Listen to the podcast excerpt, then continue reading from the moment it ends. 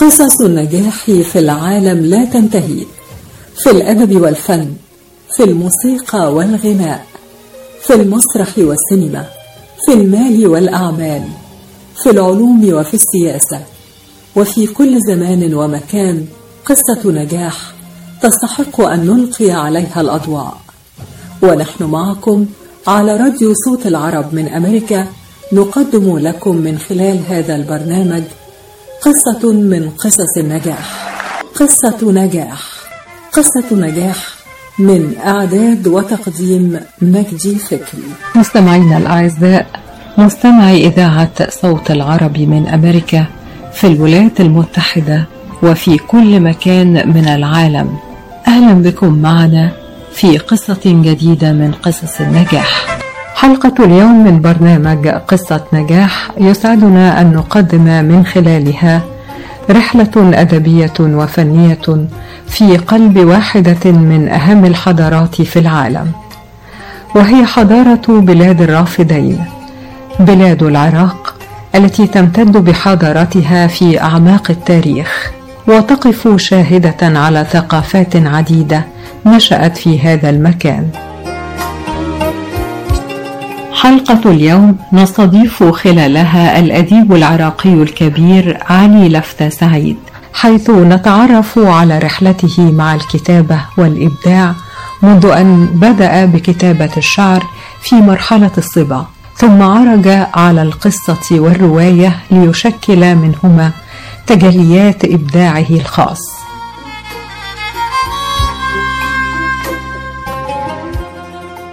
والأديب العراقي علي لفتة سعيد قاص وروائي وشاعر وناقد. ولد في مدينة سوق الشيوخ بمحافظة ذي قار.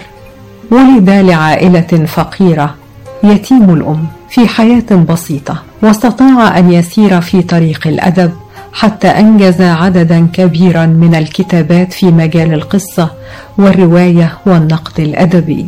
وقد كان الحرف ملاذه في مدينة تعج بالشعر والشعراء ووجد ضالته في المكتبة المركزية بالمدينة والتي كان يستعير منها الكتب للقراءة. كما كانت تمنحه مكانا هادئا للمطالعة فترك كل شيء ليزرع في رأسه الحروف لعلها تكون شجرة ذات يوم. وفي بداياته الأولى جرب الرسم. واشترك في معارض مدرسية. حتى إذا ما وصل إلى الصف الثالث المتوسط نشر أولى قصائده من شعر التفعيلة في جريدة الراصد العراقية عام 1976 وبعد ذلك بدأ بنشر أول قصة في جريدة الثورة عام 1980 وانطلقت رحلته في عالم الأدب في عام 2000 بنشر رواية وشم ناصع البياض ثم توالت بعد ذلك أعماله الروائية. من أهم أعماله الروائية وشم ناصع البياض؟ اليوم الأخير لكتابة الفردوس. مواسم الاسترلاب. الصورة الثالثة مثلث الموت. وأيضا مجموعاته القصصية امرأة من النساء. اليوبيل الذهبي. بيت اللعنة. مداعبة الخيال وله مجموعات شعرية منها أثر كفي مدونات. ذاكرة الطين بغداد 14 وله في المسرح المئذنة وهي مسرحية من فصل واحد. ومن الجوائز التي حصل عليها الجائزة التقديرية للقصة العراقية لعام 1989 عن مجموعة اليوبيل الذهبي. جائزة الإبداع لعام 1998 عن مجموعة بيت اللعنة. الجائزة الأولى عن رواية مواسم الإسترلاب في مسابقة القلم الحر بمصر.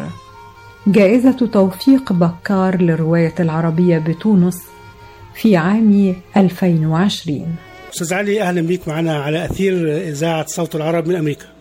أهلا وسهلا بك صديقي العزيز وإن شاء الله نكون في هذه المحاورة نقدم شيء للأدب العربي إن شاء الله. خلينا قبل ما نبدأ إن شاء الله قصة النجاح. آه، خلينا نبدأ من النشأة في البداية. وأنت نشأت في إحدى مدن العراق. كلمنا أستاذ علي عن النشأة في البداية و المدينة اللي نشأت فيها وجو العراق كده عشان المستمعين العرب اللي بيسمعونا حاليا يعيشوا هذا الجو أيضا. الولادة الولادة ليست اختيارية في المكان وليست اختيارية حتى في الوجود.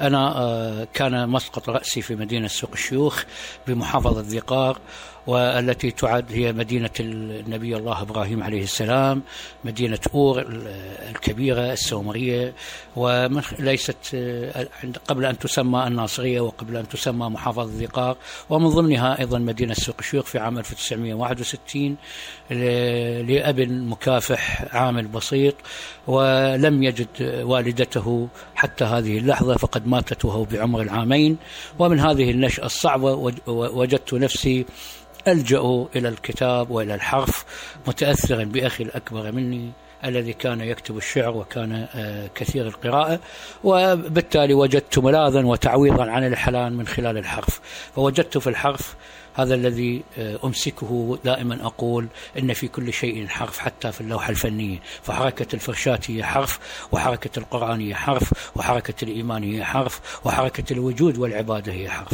فمن الحرف نشأنا وبالتالي عشقي لهذا الحرف هو الذي أسس آه، ربما ما تسميه قصة نجاح ولكنني حتى الآن رغم ما أصدرته من أكثر من 24 إلى 25 كتابا بين القصة والشعر والمسرح والكتب النقدية وال القصصية ولكني أشعر أنني لم أزل في البداية لأنني لا أريد أن أنتهي سريعا. آه، جميل جدا. عايزين نرجع للعراق تاني. آه، المدينة اسمها سوق الشيوخ وده اسم جميل يعني ليه صدى كده عند المستمع. سوق الشيوخ. كلمنا عن هذه المدينة وكلمنا عن ذكرياتك في أزقتها وحواريها بقى. مدينة سوق الشيوخ مدينة التعايش. المدينة آه، لماذا سميت بهذا الاسم؟ كانت في السابق في عندما أسست عندما كانت مجرد آه، في مرتفع أرضي وسط آه، مسطح مائي ما يسمى بالهور كانت هناك مسطح آه، مرتفع أرضي تسمى سوق النواشي. كان هناك شخص اسمه ناشي وأنا لي قصة اسمها ناشينا منشورة في مجموعة القصصية على اعتبار أن هذا الناشي هو جدي. الناشي ويقال إنه هو من أسس المدينة فكانت تسمى سوق النواشي باعتبارها حلقة وصل ما بين الحجاز والسعودية بما يعرف بالسعودية و بما يعرف بحجاز في ذلك الزمن والآن المملكة العربية السعودية وبين العراق في خط التبادل التجاري والسلعي بين الصوف والتمر والحنطة والشعير وكانت عبارة عن ميناء بضائعي لنقل التجاره التبادلية في ذلك الوقت. الوقت كما قرأنا. هذه المدينة توسعت وكانت هي محط ومسقط رأس العشائر العراقية فكانت هناك عشائر كثيرة تجمعت في مثل ما نقول هناك مركز المدينة هذه المرتفع الأرضي وكان الجميع يريد أن يبحث عن التجارة بين التمر والجلود والصوف وغيرها وبين من يأتي بالأشياء الأخرى من آه، المملكة العربية السعودية أو من بغداد أو من إيران. ولذلك ترى هذه المدينة بعد أن توسعت فيها جميع هذه الدول. هناك لدينا آه، محلة النجادة وهي مسقط رأسي والنجادة من نجد وهناك آه، الحويزة محلة الحويزة وهي ما تعني من إيران وهناك حي البغادة وما يعني من بغاديين الذين جاءوا محلة الصابئة وهم الديانة الصابئية التي كانت هي أقدم العناصر الموجودة لأنه كلما وجد الماء وجدت هذه الديانة لأنهم يعمدون أطفالهم. هذه المدينة تعتبر التعايش ولحد هذه اللحظة رغم كل الأحداث التي جرت في العراق لم نسمع في مدينة سوق الشيوخ بني ينبز الآخر بمذهبه أو بقوميته أو بدونه. هي مدينة التعايش ولذلك آه هذه المدينة لأنها آه كانت محط الحروب آه على مدار التاريخ إن كان في الزمن العثماني كما أسميه في رواية العصملي أو في العهد الاحتلال البريطاني ما بعد ثورة العشرين وثورة الخمسة والثلاثين. وثورة العشرين هي شاركت هذه المدينة برجالاتها وعشائرها وعندما قتلوا الحاكم الإنجليزي في آه، مركز السرايا الموجود بحسب الكتب التاريخية. ومن خلال هذه المدينة كان المواطن فيها يكتب شعرا. لا حتى الطفل الصغير يكتب ولكن الشعر الشعبي وليس الشعر العمودي. ولكن في هذه المدينة آه، يوجد الكثير من الشعراء في الوقت الحاضر لهم باع طويل في الساحة العربية والعراقية. والأجمل في آه، مدينة سوق الشيوخ أو في محافظة الذقار الجميع يقول أنا من الناصرية ولا يقول أنا من الشطرة أو من سوق الشيوخ أو من الرفاعي أو من محافظة الذقار يقول أنا من الناصرية لأنه يريد أن يختصر هذه المدينة الناصرية أو المحافظة باعتبارها عندما تسمع بالناصرية أنك آه، تسمع بالإبداع العراقي. لا يوجد منطقة في العراق آه، لا يوجد فيها مبدع عراقي آه، من أهل الناصرية. هذه المدينة سجلت الكثير من الإبداعات وحتى على المستويات الأخرى العلمية والتمثيلية والرسامين العالميين وغيرهم. هي مدينة الإبداع ولذلك أثرت في في أثر في يتمي وأثر في فقر أبي ثم أثرت المدينة على تكويني لأكون بهذا المستوى الذي أطمح أن يكون جيدا على الأقل من وجهة نظر الآخرين. سجلت ذكرياتك في هذه المدينة في أعمالك الروائية والإبداعية؟ سجلت الشخصيات نعم أنا لدي رواية اسمها السقشخي والسقشخي هي نسبة سوق الشيوخ وهي الرواية الأولى التي تناقش الهجوم على برج برجي التجار العالمي آه، في أحداث آه، سبتمبر أيلول. ولا أحد أعتقد بحسب علمي تناول آه، هذه الحادثة ولكن من خلال ما قبل النظام في زمن النظام السابق عندما يحاكم البطل الفنان في ذلك الزمان ويسجن ويهرب إلى الأردن ثم إلى بيروت ثم إلى يتزوج امرأة لبنانية فيهرب معه إلى أمريكا ويصادف في هذا العام آه، وجوده في نيويورك فيرى عملية تصادم الطائرات فيسجن على أنه هو من أهل العراق وهو جنوبي وهو مسلم ويحاول أن يكون. ناقشتها ليس بالطريقة المذهبية وإنما بطريقة العذاب العراقي الذي أريد أن أقول أينما يذهب ثمة اعتقال إن كان سلطة إن كانت دولة إن كانت جوازات إن كانت أي شيء آخر.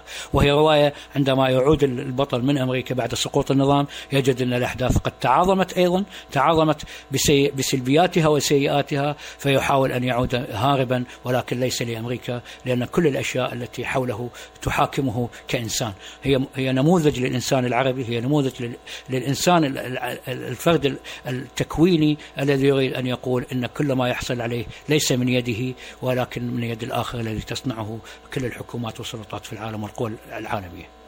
وصفت في هذه الرواية أماكن نيويورك آه، استفدت من الصديقة اللبنانية أيضا آه، كانت تصور لي الأماكن وأيضا من الجوجل موجود يعني عندما أقول هذه المدينة في عماراتها ولكن آه، طلبت من الصديقة اللبنانية وباسمها الحقيقي في الرواية احتراما لها وكانت بتصوير الأماكن وكأنني سافرت إلى أمريكا.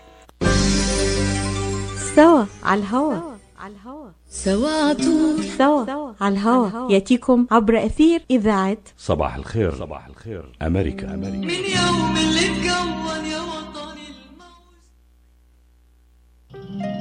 مرحبا سعيد. أهلا علا. ليش هالمقابلة الفاترة هي؟ بيقول المثل لاقيني ولا تغديني. يمه زعلتي. شنو رأيك إذا لقيتك وأيضا غديتك بأحسن مطاعم ميشيغان مطعم عشتار والله فكرة. أفضل الأطباق والمقبلات العربية والعراقية وأحلى ملقى ولا تنسين اللحوم الطازجة مباشرة من ملحمة عشتار لزباين عشتار. وملحمة عشتار توفر اختيارات متنوعة من كافة أنواع اللحوم وبأسعار متميزة وجودة أيضا مميزة. ملحمة عشتار تقع على 36865 راين Road في مدينة مدينة ستيرلينغ هايت وأكيد أحلى لمة. وأطيب لقمة في مطعم عشتار اللي عنوانه 3625 15 Mile Road في مدينة ستيرلينغ هايت. هاتف 586-698-2585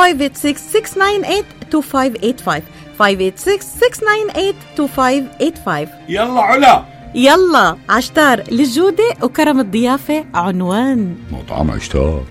أستاذ علي أول قصة كتبتها وبدأت فيها يعني أو ظهرت فيها الموهبة الإبداعية. وقيل لك أنك كاتب جيد. كانت تفتكر إمتى واسمها إيه؟ آه أنا كتبت الشعر أولا. شعر. أي عراقي. أنا كتبت مرة في عندما تضرب طفلا صفعة على خده لن يقول آخ وإنما يقول شعرا سيرد عليك بقصيدة. إن كانت شعبية. آه، أنا كتبت في عام 1976 أول نص شعري. لي. ويعني لا لا أتذكر لأنه لم أحفظ. أنا الآن مصاب بالسكر فذاكرتي متعبة. ولكن كان عن القضية الفلسطينية أيضا أو أو بالأحرى ليس القضية الفلسطينية وإنما هو عن القضية العربية الإنسان العربي بذلك الوقت. وكنت أتنبأ يعني بجذوري الأولى أنني آه، أننا ماضون ورغم عمري الصغير كان أقل من 15 سنة. آه، ماضون إلى آه، حيثيات أخرى.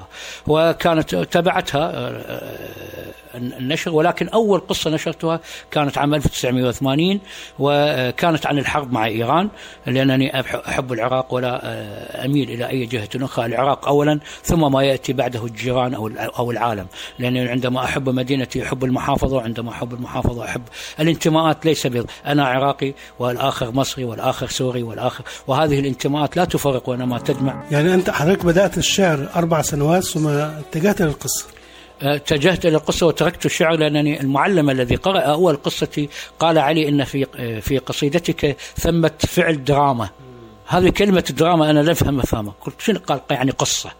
فرحت أقرأ في المكتبه المركزية في مدينة سوق الشيوخ روايات وأول قصة تأثرت بها ليوسف أدريس قصة النداهه فصدمتني ليس بفكرتها وإنما بطريقة الكتابة وقد أثر في هذا أنني لحد هذه اللحظة لا أكتب الحكاية وإنما أكتب الفكرة بطريقة الرواية وطريقة الشعر. فاتجهت إلى الكتابة القصص. في الثمانينيات لم تكن هناك رواية مشبعة بها مثل ما هو الآن نقول عصر الرواية وإنما كانت القصة هي المزدهرة.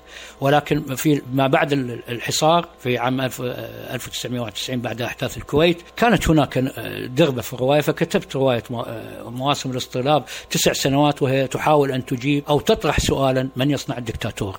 هذا السؤال وهي الرواية العربية الوحيدة التي ليس فيها اسم وليس فيها دولة وليس فيها مدينة وليس فيها شخصية وإنما فقط وهميات لصناعة الحكاية وأخذتها من آه، ميثولوجيا عراقية عن آه، ما يسمى أبو مراية الذي يبحث في في المرات عن شفاء الناس أو موتهم. فكان هذا عندما وصل للحكم بعد كان يشفي الناس وعندما وصل للحكم قال أنا الشيطان وكان يقطع رجولة الناس وكانت هذه الرواية قد فازت في مصر عن بالجائزة الأولى بمسابقة وأيضا منعت في في حينها في العراق وصدرت بعد تغيير تغيير النظام عام 2004 فكانت هذه أول رواية ثم تبعتها ثمار. الكاتب والأديب العراقي الكبير الأستاذ علي لفتة سعيد أعتقد أن هناك مجموعة من التشابكات أثرت على شخصيتك وعلى آه، مشوارك الأدبي. منها آه، اليتم منها آه، ضيق الحال في البدايات. منها أيضا موضوع الصراع السياسي في العراق والصراعات التي شهدتها العراق في السنوات الأخيرة. العراق أرض الحضارات الحضارة العظيمة الرائعة القديمة. الممتدة بجذورها في أعماق التاريخ أعتقد هذه الأمور كلها أثرت في تشكيل وعيك ووجدانك وبالتالي أثرت على كتاباتك. هو بالتأكيد الإنسان مجموعة من العناصر إن كانت إيجابية أو سلبية. يعني لا لا يمكن أن يكون الإنسان العادي نبيا وليكون آه، قويا أمام الأعاصير أو أمام. نحن ما مررنا فيه بالعراق هي هذه مجموعة أعاصير مجموعة مأساة كبيرة. ليس اليتم اليتم شيء طبيعي. ملايين الناس هم أيتام ولكن ما يحصل فوق الحوادث. عندما تكون يتيما لمدة عشرين عاما ثم تتلقفك الحرب لعشرين سنة ثم. يأخذك الحصار لعشر سنوات فماذا تبقى بالعمر ونحن حتى الآن نعيش في ولكن هناك نظرة أنا حاولت أن. آه، ألتقطها منذ البداية إننا أرض البطولات، إننا أرض الحضارات، لم يأخذوا من العراق سوى هذا الشيء، إننا أرض البطولات، اذا نحن أبناء الحروب، وهذا الشيء الذي لا أحبذه في هذه الرؤية، نحن أبناء بناء حضارة كما في مصر ابناء حضارة الفرعون كان يبني. في في حين نحن كنا نحارب من زمن حمورابي حتى صدام حسين، وهذا كتاب مطبوع لأحد الشخصيات لا لا أتذكر. اسمه إنه العراق عبارة عن امتدادات للحروب، كانت كان الخلفاء الراشدون يأتون من من الدول العربية أو من الامصار ثم يأتون العراق ليأخذوا جنودا منهم ليقاتلوا الحجاج وعمر الخطاب وغيرهم.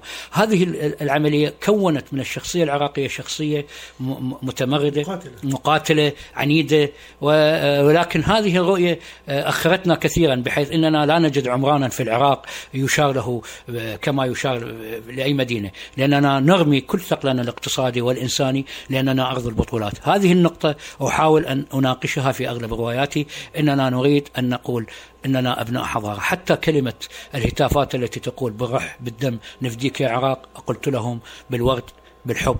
نفديك نبنيك يا عراق. أفضل لأن كفى هذه الحروب كفى هذه المتاهات كفى هذه الصراعات كفى هذه المقاومات التي ليس لها معنى إلا من صناعة الرموز أنا دائما أقول في كل الحروب لا يذكر الشهداء لكنه يذكر غمز فأنا, فأنا لا أريد أن أكون ضحية لغمز في قضية هو يخلقها ويصنعها ويوهمها كما صنعوا لنا قضية فلسطين. الكثير يصنع من فلسطين قضية كبرى. فلسطين محتلة لحد الآن ولكن الشعوب العربية ماتوا منها بالملايين. من انتصر؟ هذه الأكذوبة التي جعلوا منها. أنا لست ضد القضية الفلسطينية. أنا أريد أن أقاتل في فلسطين على أن أكون أولهم ويكون معي الجميع. ليس بالمعنى أن أهتف لجيش القدس وغير كما كان النظام السابق يفعلها ويقمع به الشعب. نحن نصنع جيوشا لنقمع أنفسنا. نحن نصنع مقاتلين لنقمع أنفسنا. لنقتل كما قال يقول الكثيرون المسلمون يقاتلون المسلمين والعرب يقاتلون العرب وهكذا وتحولت بوصلة العداوة من بوصلة عروبية قومية إلى بوصلة طائفية. وهذا الذي أحاول أن أحذر منه أن الفقه هو أساس الخراب في كل سواء كان فقها سياسيا أو فقها دينيا. سوا على الهوا. على الهوا سوا عطول سوا على الهوا. يأتيكم عبر أثير إذاعة صباح الخير. صباح الخير. أمريكا. أمريكا من يوم اللي الموج مركز طب رهاب للعلاج الطبيعي بإدارة الدكتور محمد فرح حسين أخصائي العلاج الطبيعي بخبرة أكثر من 13 عاما. طب رهاب يقدم خدمات العلاج الطبيعي وإعادة التأهيل ويضم مجموعة من أفضل أخصائي التشخيص الدقيق للحالات المرضية مع خبرة عالية في التعامل مع الحالات التي تحتاج إلى إعادة تأهيل وعناية خاصة بعد العمليات والكسور. طب رهاب يستقبل كل الحالات المتعلقة بألم الرقبة، الظهر، المفاصل، شلل الوجه، الانزلاق الغضروفي، عرق النساء، الحوادث وإصابات العمل. خبيرات في المعالجة النسائية لخصوصيات تامة للسيدات. عندما تبحثون عن رعاية متميزة اقصدوا توب ريهاب للعلاج الطبيعي. الواقع على 15001 ميشيغان افنيو وللمواعيد اتصلوا على 313 846 0555 that's 846 0555 آه الأديب العراقي الكبير الأستاذ علي لفتة سعيد. بدأت مشوارك الأدبي آه، أنجزت فيه كثيرا. لكن الرواية التي تعتبرها هي آه انطلاقة حقيقية لكتاباتك آه، في الحقيقة لا يوجد كتابة إذا لا أعتبرها ابني أنا كتبت مواسم الاصطلاف ولا تشا ولكني نشرت آه، قبلها آه، وشم ناصع البياض. أيضا هي لم ليس فيها أسماء ولكن فيها رموز. الجريح والصحفي والرجل الكبير والأخ الصغير والمعتوه والسكير لأنه تحاول أن تجمع وهي تحاول أن تقصد التغيرات ال- الاجتماعية في حرب عام 1990 في العراق التي حدثت. نحن لا نواجه السلطة كسلطة نحن نواجه الفكر الذي تصنعه السلطة. مثل مثل الأفكار. أنا دائما أقول أن الكاتب والمثقف عليه أن لا يكون مع السلطة. ولذلك أكثر الحكام في عبر التاريخ هو آه، عندما يكون يكون المثقف مع السلطة تنهار الثقافة. آه طيب آه الرواية التي تعتبر تحولا في تناولك الأدبي أو محور جديد في كتاباتك. أنا في كل رواية أسلوب جديد. أنا دائما أقول أن الأديب الناجح هو خياط ماهر. عندما أمت- أمتلك قماشا لا يصلح إلا لقميص عليه أن أخيطه لقميص وليس, وليس لبدلة زواج وعندما يأتيني قماش لبدلة لا أستطيع أن أحوله إلى آه، آه، ثوب نوم أو دشداشة أو, أو, بيجامة لأن الفكرة هي القماش. وأنا لأنني خياط ماهر أستطيع أن أوجه القماش بحسب الفكرة التي آه، ولدت عندي. ولذلك كل رواياتي ربما تختلف وربما البعض يجد أنه في اللغة هي تشابه ولكنه في اللعبة السردية لا, لا يوجد تشابه على الإطلاق. فكل شيء عزيز عندي ولا أستطيع أن أفضل كتابة عن أخرى على الإطلاق. حتى النتاج الأول في القصة الذي ربما أقول بشيء من أضحك عن عليه الآن ولكنني أقبل تلك الحروف التي كتبتها لأنه كانت الحلقة الأولى التي صعدت فيها. إلى ما يقال نجاح. المستمعين الآن عبر إذاعة صوت العرب من أمريكا متشوقين أن يتعرفوا على كتابات آه، الأديب الكبير آه، آه، علي لفتة سعيد أسماء الروايات بعض الروايات أفكار الروايات يعني. بدأت في روايتي الصورة الثالثة وهي عن الحرب أيضا عن جريح حرب تقطع رجولته وتبقى زوجته لمدة عشر سنوات تقاوم وهي ما, ما تحدثنا عن جزئها الثالث في آه، في في مزامير عفوا الجزء الثاني في مزامير المدينة وتطورات هذا الحدث. ثم آه، كانت روايتي الجزء الثالث اللي هي فضاء ضيق التي تناقش الفقه الديني من خلال منظور التطور تطور الشخصيات في هذه الرواية ولكن بعد الصورة الثالثة نشرت وشم ناصع البياض التي ذكرتها ثم آه، نشرت رواية مواسم الاصطلاب التي تتحدث عن الدكتاتور أيضا. ثم رواية مثلث الموت التي هي آه، كانت اشتراحي في الصحافة عندما كتبت ما الذي يجري في مثلث الموت جنوب بغداد عندما كانت تحولت هذه إلى حرب أهلية في تلك الفترة والصراع المذهبي والطائفي وإمكانيات التحول وكانت هي تتحدث عن رؤية خمسة صحفيين. ثم رواية السقشخي التي تحدثت عنها ثم تبعتها رواية روايات الثلاث وبعدها نشرت رواية آه، آه، حب عتيق وأيضا صدرت لي قبل آه، أشهر رواية الجزء الثاني من حب عتيق قلق عتيق وربما تصدر لي رواية أخرى بالبدلة البيضاء للسيد الرئيس والتي تتحدث عن فترة ما قبل الثمانينات في العراق. لفت نظري اسم قلق عتيق. يعني اسم مدهش يعني. آه، هي القلق عتيق هي الجزء الثاني من حب عتيق. حب العتيق هي تتحدث عن عن العراق في نموذج مدينة سوق الشيوخ من 1900 من الاحتلال العثماني إلى الملك الاحتلال الإنجليزي إلى الملكية إلى ثورة عام 1958 أو الانقلاب كما يريد أن يسموه ال- المؤرخون آه، في ثورة عبد الكريم. ثم قلق عتيق هي ما بعد عام 1958 إلى عام 1963 عندما بدأ الصراع بين الأحزاب في العراق تولد هذا القلق العراقي ليستمر كثيرا وربما هناك جزء آخر لا أعرف ماذا أسميه كل- قبل كلمة العتيق ربما يكون هناك موت عتيق في الجزء الثالث إن شاء الله. لو أكمل. إذا نستطيع أن نقول أن الأديب علي لفتة سعيد مهتم جدا بالحياة السياسية في الوطن العربي. بالتأكيد يعني نحن لا يمكن يعني كيف لرجل أو شاب يكتب عن الحب وقد أمضى عمره في الحرب السياسة علمته الحرب عندما كنت أكتب في قصة الحرب كنت أقول إن, إن الأب مثلا الأب لا يريد أن يزوج ابنة ابنته لهذا الشخصية. أضع مصطلحات عسكرية هناك حقول وألغام وأسلاك شائكة لي- ليصل. لأنني لأنني آه، آه، البدايات الأولى التي آه، بللت رأسي ثم أغرقته هي الحرب فأنا حتى الآن عندما أمر بسيطرة أضع يدي على رأسي كما كتب أحد الشعراء ليتحسس البرية إن كانت على رأسه. يعني أنا رجل آه، أمضيت في الحرب آه، في ال- في الجيش أكثر من عشر سنوات وأنا جندي مكلف فكيف آه، أكتب عن الحب؟ ولكن الواقع السياسي والواقع الفقهي السياسي السيا- السياديني كما اصطلحت عليه واشترحت هذا هذا المصطلح في أحد المقالات السياديني وهو مصطلح ربما يفكك لوحده هذا هو الذي نعاني منه الآن. استغلال السياسة في- آه، استغلال الدين في السياسة واستغلال الدي- السياسة في الد- في الدين. بعض العلمانيين يتحولون إلى رجال دين في السياسة أيضا والعكس صحيح. سوا على الهوا. على الهوا سواعته سوا على الهوا. يأتيكم عبر أثير إذاعة صباح الخير. صباح الخير. أمريكا أمريكا. من يوم اللي اتكون يا وطني الموج كنا سوا. حكي عيون افهم في العين وافهم كمان في ومن بمثل خبرة الدكتور عماد نقاش أستاذ الطب وجراحة العيون في جامعة وين. خبرة طويلة في التعامل مع أمراض العيون وجراحتها عمليات تعديل وتصفية النظر إزالة الماء الأبيض والأسود الجلوكوما وتصحيح النظر من أثار مرض السكر.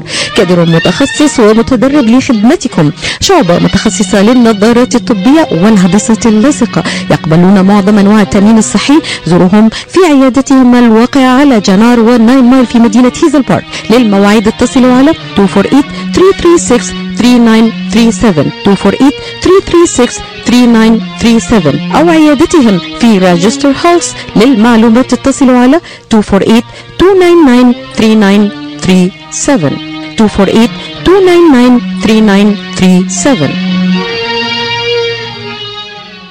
كاتبنا الكبير الأديب العراقي الأستاذ علي لفتة سعيد أهم الجوائز اللي حصلت عليها وقيمة الجائزة للكاتب. يعني هل الكاتب تهمه هذه الجوائز أم أنها مجرد محطات في حياته؟ الجائزة لا تشكل إبداعا ولكنها تشكل شهرة. يعني هناك جوائز يعني أنا فزت في في القاهرة في روايه مواسم الاصطلاب ولم أحصل على آه، جنيه واحد ولكنها كانت معنية لأنها آه، آه، في مصر. عندما تفوز في مصر تختلف عن أن تفوز في دولة أخرى. آه، وكانت هذه رواية من ضمن العشرات من الروايات، ولكن نحن الآن ننتبه إلى الفوز على أساس المبلغ. يعني عندما نقول إن كتارا مثلا أو الروايات الأخرى أو بوكر نحسب المبلغ الذي ولكن عندما فزت في في تونس آه، آه، في بداية هذا العام وأعلنت بسبب كورونا تأجل الاحتفال حتى قبل شهرين في رواية حب عتيقة التي فازت في جائزة توفيق بكار في الرواية العربية. آه، ال- الكثير سألوني كم المبلغ أنا أعتبر هذا السؤال ساذج جدا لأنني لا أبحث عن ال- ال- المبلغ لأنني أصلا أطبع رواياتي على حسابي وأهديها مجانا. ولكن الرواية عندما فازت أحدثت لي شهرة والدليل أنني آه، يحتفى بها الأصدقاء ويباركون لي فوزي في الرواية العربية. هذا وثم فازت آه، مجموعتي القصصية يوبيل الذهبي في عام 1997 ثم فازت مجموعة القصصية ال- آه، بيت اللعنة في جائزة الإبداع العراقي عام 1998 وهذه توالت الجوائز ولا أعرف آه، لعلي ربما أفوز أو لا أفوز بال- بالقادمات. لا. أنا لا أبحث عن الجائزة كمصطلح نق- نقدي بقدر ما أبحث أنها ستعطيني ضوءا آخر لإبداعي لأن الناس المتلقين والقراء يبحثون. هناك من عندما فاز أحد الأصدقاء بجائزة البوكر كان السؤال عليه وين, وين أين نجد هذه الرواية؟ ولكن عند قبل أن تفوز كان البعض يمر عليها يقرأ عنوانها ولا يهتم لها. الفوز هو الذي يجلب لنا كما حصل مع ماركيز. لو لم يفز بنوبل ربما الترجمات كما حصلت مع مع البوكر في ال- في الموسم الأخير عندما أعطيت لشاعرة لم تترجم لها. أمريكية. لم تترجم لها الكثير من من القصائد والأشعار والكتب إلى العربية ولكن بدأوا الآن يترجمون يترجمونها الأمر حصل مع نجيب محفوظ وغيره. والجائزة تعطي ضوءا آخر وشهرة أخرى.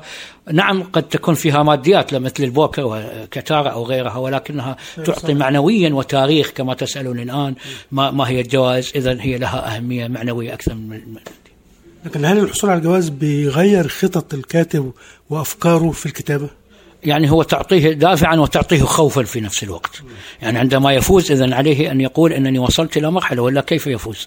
بعيدا عن الأيديولوجيات بعض المسابقات تستخدم هذه الأيديولوجية وندركه ندركها. يعني مرات هناك نصيحة عندما تشارك في مسابقة اعرف أي دولة تقيمها أو اعرف أي جهة تقيمها وعليك أن تع- أن تعرف من أين تؤكل الكتف لكي تشارك. لأنه يعني مثلا أنا روايتي حب عتيقة التي فازت في رواية وطبعت في, في القاهرة عن الهيئة العامة المصرية للكتاب وطبعت في تونس وستطبع في العراق آه، طبعتها الثالثة.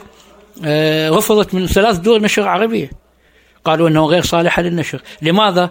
لأنها لم تدغدغ ما يريدونه، يعني تحدثت عن فترة العراق آه، السابقة وكذلك رواية السقشق اللي رشحتها دار النشر إلى البوكر ولكنها آه، آه، اصطدمت بتاريخ صدورها ومنعت من الترشيح أيضا للبوكر، ودار واحدة دار النشر العربية طلبت تغيير عنوان السقشقي وهي دار الآداب لكي تنشر رواية ورفضت لأنه عندما اسقط العنوان تسقط الرواية تماما كما كنت اتخيل وهو الح- الحقيقة. ال- الجوائز تعطي آه، هما آخر يضاف لك لأنك و- وصلت إلى جزء من الضوء ولا تريد أن تسحب نفسك مرة أخرى إلى الظل. حضرتك خرجت من العراق كثيرا يعني إلى الدول العربية أي دول عربية تحب أن تسافر إليها دائما؟ مصر أنا سافرت لها سبع مرات ومصر أعتقد أنها آه، آه، تبحث عن الإبداع وتبحث عن آه، النقاد فيها يبحثون عن الشيء الجديد ودائما الشيء المحلي أنا أسميه بجد الذات. دائما الشيء المحلي لا يوجد ولذلك يقال مطربة الحي لا تطرب. وأنا لي مقال في هذا الأمر أنه ليس لأنه لا يطرب ولكن سريع إيجاد السلبيات. عندما يأتي عراقي ويتحدث عن تلك الفت- الفترات إلى مصر والنقاد لأنهم لم يروا ولم يشاهدوا. كما نفعل مع الأفلام الأجنبية مثلا لا لا نعرف إن كان إن كانت هذه القصة حقيقية أو واقعية ولذلك يأخذون الإخراج. في حين لو مثل هذا الفيلم في أي دولة عربية في ذات الدولة ينتقدونه يقولون لم يحدث هذا الأمر وهذا الواقع كاذب وهذا. اذا نحن أمام معضلة والدولة التي أحب أسافر لها هي مصر وأحاول ربما آه، أسافر لها كثيرا وربما ستكون لي سفرة أخرى التاسعة أو الثامنة في معرض الكتاب القادم في عام 2021 الأديب العراقي الكبير الأستاذ علي لفتة سعيد. آه، يعني في النهاية عايزين نعرف مشروعك القادم. وأحلامك في عالم الإبداع والكتابة وفي, وفي عالم الرواية والقصة أيضا. أنا توقفت الآن عن كتابة رواية لدي أربع مخطوطات. جاهزة للطباعة وأنتظر في العام 2021 أن أطبع روايتين ثم في 22 ولكن أنا الآن في طريق الاشتراح لمصطلح نقد جديد لا أقول عالمي ولكنه على الأقل في النقدية العربية كما قرأ المسودات بعض النقاد العرب وأسميته النص الغاضب. نحن نكتب الآن بغضب عن واقعنا منذ الربيع العربي أو منذ عام 1900 2003 حتى الآن أو لو أعدت منذ عام 1991 عن المتغيرات التي حصلت ثم ما حصل في تونس ولدي فيها آه، رواية مخطوطة اسمها غبار الخيول عن الأحداث التي نسحب التاريخ دائما معنا ونتخيل أن العربي يلتفت إلى الخلف ويركب حصانه ودون أن يتخيل العالم قد تغير في الليزر وفي الإلكترونيات وغيرها أنا الآن مشغول بهذا الكتاب النقدي النص الغاضي وقد نشرت آه، بيانه في جريدة القدس العربي آه، وأعطيت ملامحه أنه جميع الكتاب العرب الآن يقرؤون آه، يكتبون بهذه الصعوبة وهذا الغضب إن شاء الله. أكمله في مطلع عام 2021 في نهاية هذا اللقاء نتوجه بالشكر إلى أديبنا الكبير الأديب العراقي الأستاذ علي لفتة سعيد ونشكرك نيابة عن المستمعين في إذاعة صوت العرب في أمريكا. وإذا أردت أن توجه للجالية العربية الموجودة في أمريكا كلمة لك الميكروفون. بالتأكيد. يعني عندما يصل صوتنا هي جالية عربية إذا هي تسمع اللغة العربية وتفهم ما, أقوله ولكن أنا أريد أن أقول دائما إلى الشعوب العربية حب الشعوب ولا تحب الحكام. هذه النقطة التي أريد أن أوصلها. الشعب هو الأصل والحكام متغيرون ولا نريد أن نكون مع الحكام حتى لو كانوا عادلين لأنه يؤدي وظيفة رسمية. شكرا لكم وشكرا لجميع المستمعين. إن شاء الله نكون قد أوضحنا جزءا من حقيقة ما نفكر به إلى الآخر. شكرا لكم مستمعينا الكرام. الكرام وإلى اللقاء مع حلقة جديدة وقصة جديدة من قصص النجاح. شارك في تقديم هذه الحلقة منال زيدان. قصة نجاح. قصة نجاح من إعداد وتقديم مجدي فكري.